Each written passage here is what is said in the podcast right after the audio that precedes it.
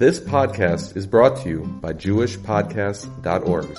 Start your very own podcast today at JewishPodcasts.org. A good Erev Shabbos. Hope everyone is well. Hope everyone enjoyed the beautiful Yom Tovim.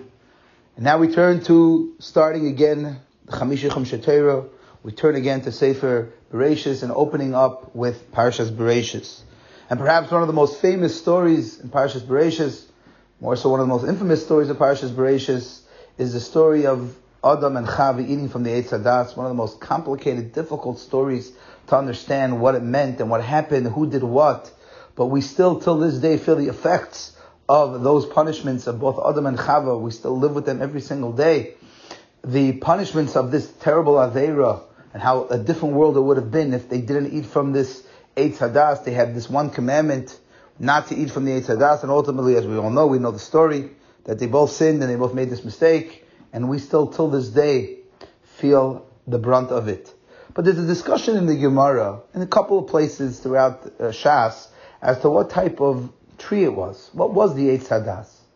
And Rashi asks a very basic question, beginning of the parasha. Rashi asks in Perek Gimmel, why didn't the Torah just tell us? Let us know.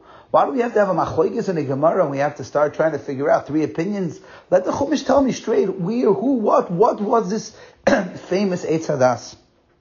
And Rashi says something from the Medrash, which is really amazing. Says Rashi, Hakadosh Baruch Hu wanted it to be a secret. A secret. You know why? To prevent other people, even humans, from from from shaming the tree and pointing and saying that tree is the reason for the world today blaming that tree.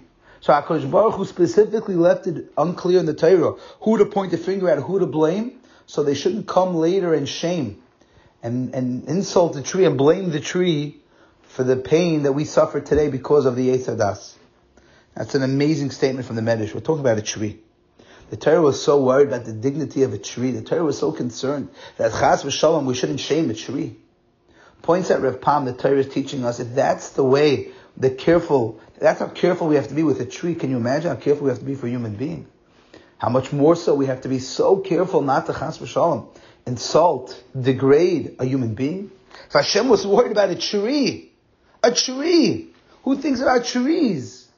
And yet the Torah would not let us know the name because chas v'shalom would cause a breach of dignity. So much so, how much more so do we have to be careful with people? As to not to do things or chas v'shalom cause them to be embarrassed or to do anything to take away from their greatness as a person. In this week's parasha, we're introduced to the creation of man, to the existence, the power of what it means to be a human being, how we're higher than animals and we're on top of the pyramid, and how we should respect each other. We should have a deep, found respect for each other, and chas v'shalom not do anything that can cause us to think lowly or, or different of another Jew. Pam points out, we read this parasha at the end of the Yom Noraim. As we close out the month of Tishrei, we spent the whole month of Tishrei working on improving ourselves. I said, made tshuva, Rosh Hashanah, Kippur, we're all working about improving ourselves, working on our ben adam lechavere, and as we spoke about so many times, Sukkot was the yomtiv of Achdus, unity, bringing together all different types of Jews from all different walks of life, and now we have to live it. Now as we go back to normal life, back to routine, back to regular scheduled programming, now we have to live or we should be living with everything we saw and everything we learned and everything we grew from in this past month and appreciate each other. That's what Sukkot meant, that we appreciate all different four groups of people, even though they're different than us, even though they're not the same as us, but we appreciate them and we definitely, definitely will not go around doing anything to cause them shame or harm. And that's why this week's parasha is so essential. In this week's parasha, we're introduced to man, to the greatness of man, we have to remind ourselves that every man is a tzelem Elokim, every man is a piece of God, is a piece of HaKadosh Baruch Hu.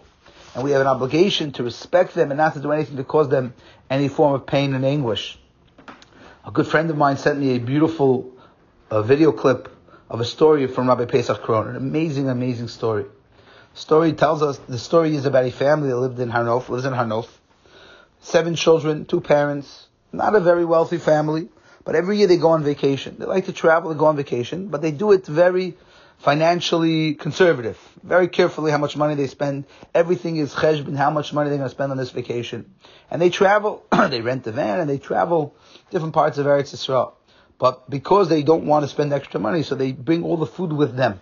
They bring all the food with them pre-packed. You know, we're going to eat this for lunch and supper and snacks. This way they don't have to go any restaurants or eateries, which can get very pricey on their vacation. And they go to their first destination, they stop, and they have a picnic. It's really enjoyable. They have the food that they pre-packed, that they pre-prepared, and one of the children needed to use the bathroom. There was no public bathroom. There was only a restaurant a few feet away that uh, usually does not allow non-paying customers to use the bathroom. But the father had no choice. He has a young child that needs to go to the bathroom very badly, and they were a long trip ahead of them. So he goes into the restaurant and he says, "Listen, I'm sorry. I, am not buying anything. I can't afford anything. I'm on a very tight budget. But please, please let my son go to the bathroom. He he, he very much needs to use the bathroom." And the waitress looks around, coast clear, and she says, "Okay, go." And she knew she was, you know, putting herself or perhaps her job at risk, but she saw the father, she saw the son. She said, "Okay, go quickly and come right back." So as the son is, and the father are about to leave the restaurant after the son used the bathroom, all of a sudden the head waiter starts yelling and screaming at the man. What are you doing? You, you're just here to use the bathroom.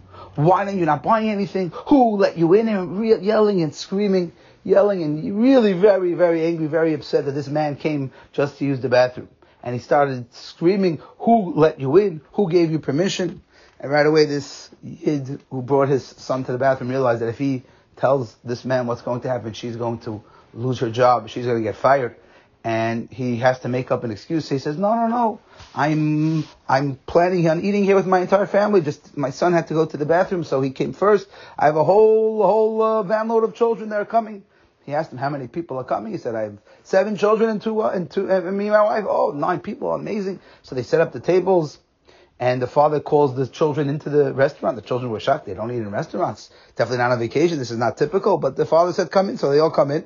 And the father says, everyone can get one dish and one drink. And they try to keep to the, to the bare minimum of the menu as much as they can. But they had a meal there. And towards the meal, they notice that there's somewhat of a commotion by the kitchen. And all of a sudden, they see coming out of the kitchen is plates with ice cream and cake for each one of the people at the table. And the father says, no, no, we didn't know, we didn't order any dessert. We, we're not paying for dessert. They said, no, it's, it's on the house. So he asked why. So the owner of the restaurant said, because before this waitress came into the, into the back kitchen, she was crying. And we asked her, why are you crying? She said, because no one ever did anything so special for, for me in my life. This man knew that I was going to get fired. This man knew I was going to be raked over the coals. This man knew and he, for that reason, specifically decided to stay at the restaurant, spend the money.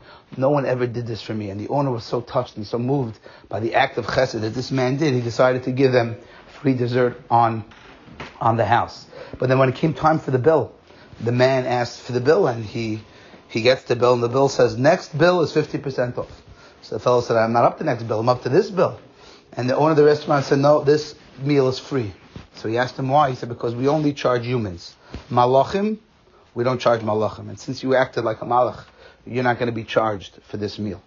I think this really is the idea we're saying now. This Yid saw that if he's going to tell him, she told me, she's going to get terribly, terribly embarrassed. She's going to lose her dignity and her parnasa. So the Yid decided, no, I'm not going to do that. I am not going to allow another person, another Jewish girl, to, to be disrespected, to be yelled at, to get into trouble. Instead, I'm going to have my family come here and eat. And that's really the lesson of this week's parashah. We have to be so careful with making sure we don't allow others to be, to cause pain and anguish to others or disrespect to others. Maybe that's the answer to another question that's raised in this week's parasha. Right after the whole story of the Eitz Hadas, all of a sudden Adam decides to give Chava a name and he calls her Chava Ikiyim Kol Chai. She's the mother of all living things. So many people ask the question, why now does he name her that and why does he name her that? And the answer is because Adam had a lot of names to choose from. And he was upset and angry maybe even at Chava. And many of us perhaps would have given a name that disrespects or even brings down the dignity of Chava. And Adam said, I'm not going to do that. That's not the way we deal with people. Even if they bavel you, even if they hurt you, even if they cause you pain, I'm not going to plaster that on her name. I'm not going to plaster that on the wall. I'm not going to put that on social media for the whole world to hear because we don't go around being mizalzel other people. And we learn from this week's parasha that the Eitz Hadas was not allowed to be public knowledge because of the trees dignity. Definitely when it comes to human beings, we have no right, no permission to cause them any shame or cause them any embarrassment. Mr. Hashem, we should learn the lesson from HaKadosh Baruch Hu himself, how to be so careful with people's feelings and people's dignity. Mr. Hashem, we should care for each other properly. We should show proper respect to each other, and by doing so, we could live like malachim. We could be like angels in this world. And Hashem, Hakadosh Baruch Hu will see that we're trying to protect His children, and in return, He will protect us. And by that, we should be zeichet to see wonderful brachas for this new upcoming year. For many, the year starts now, you know, back to regular schedule. Now we, we're all back to our regular jobs, our regular lives. So, Hashem, HaKadosh should give us all a lot of siyata d'shmaya, a lot of atzlocha. And all that we do, HaKadosh should give us all the brachas and all the things we asked for for the last month. HaKadosh should answer all of them only l'tova for ourselves and for all, for our families and for all of Klal Yisrael. Have a wonderful Shabbos.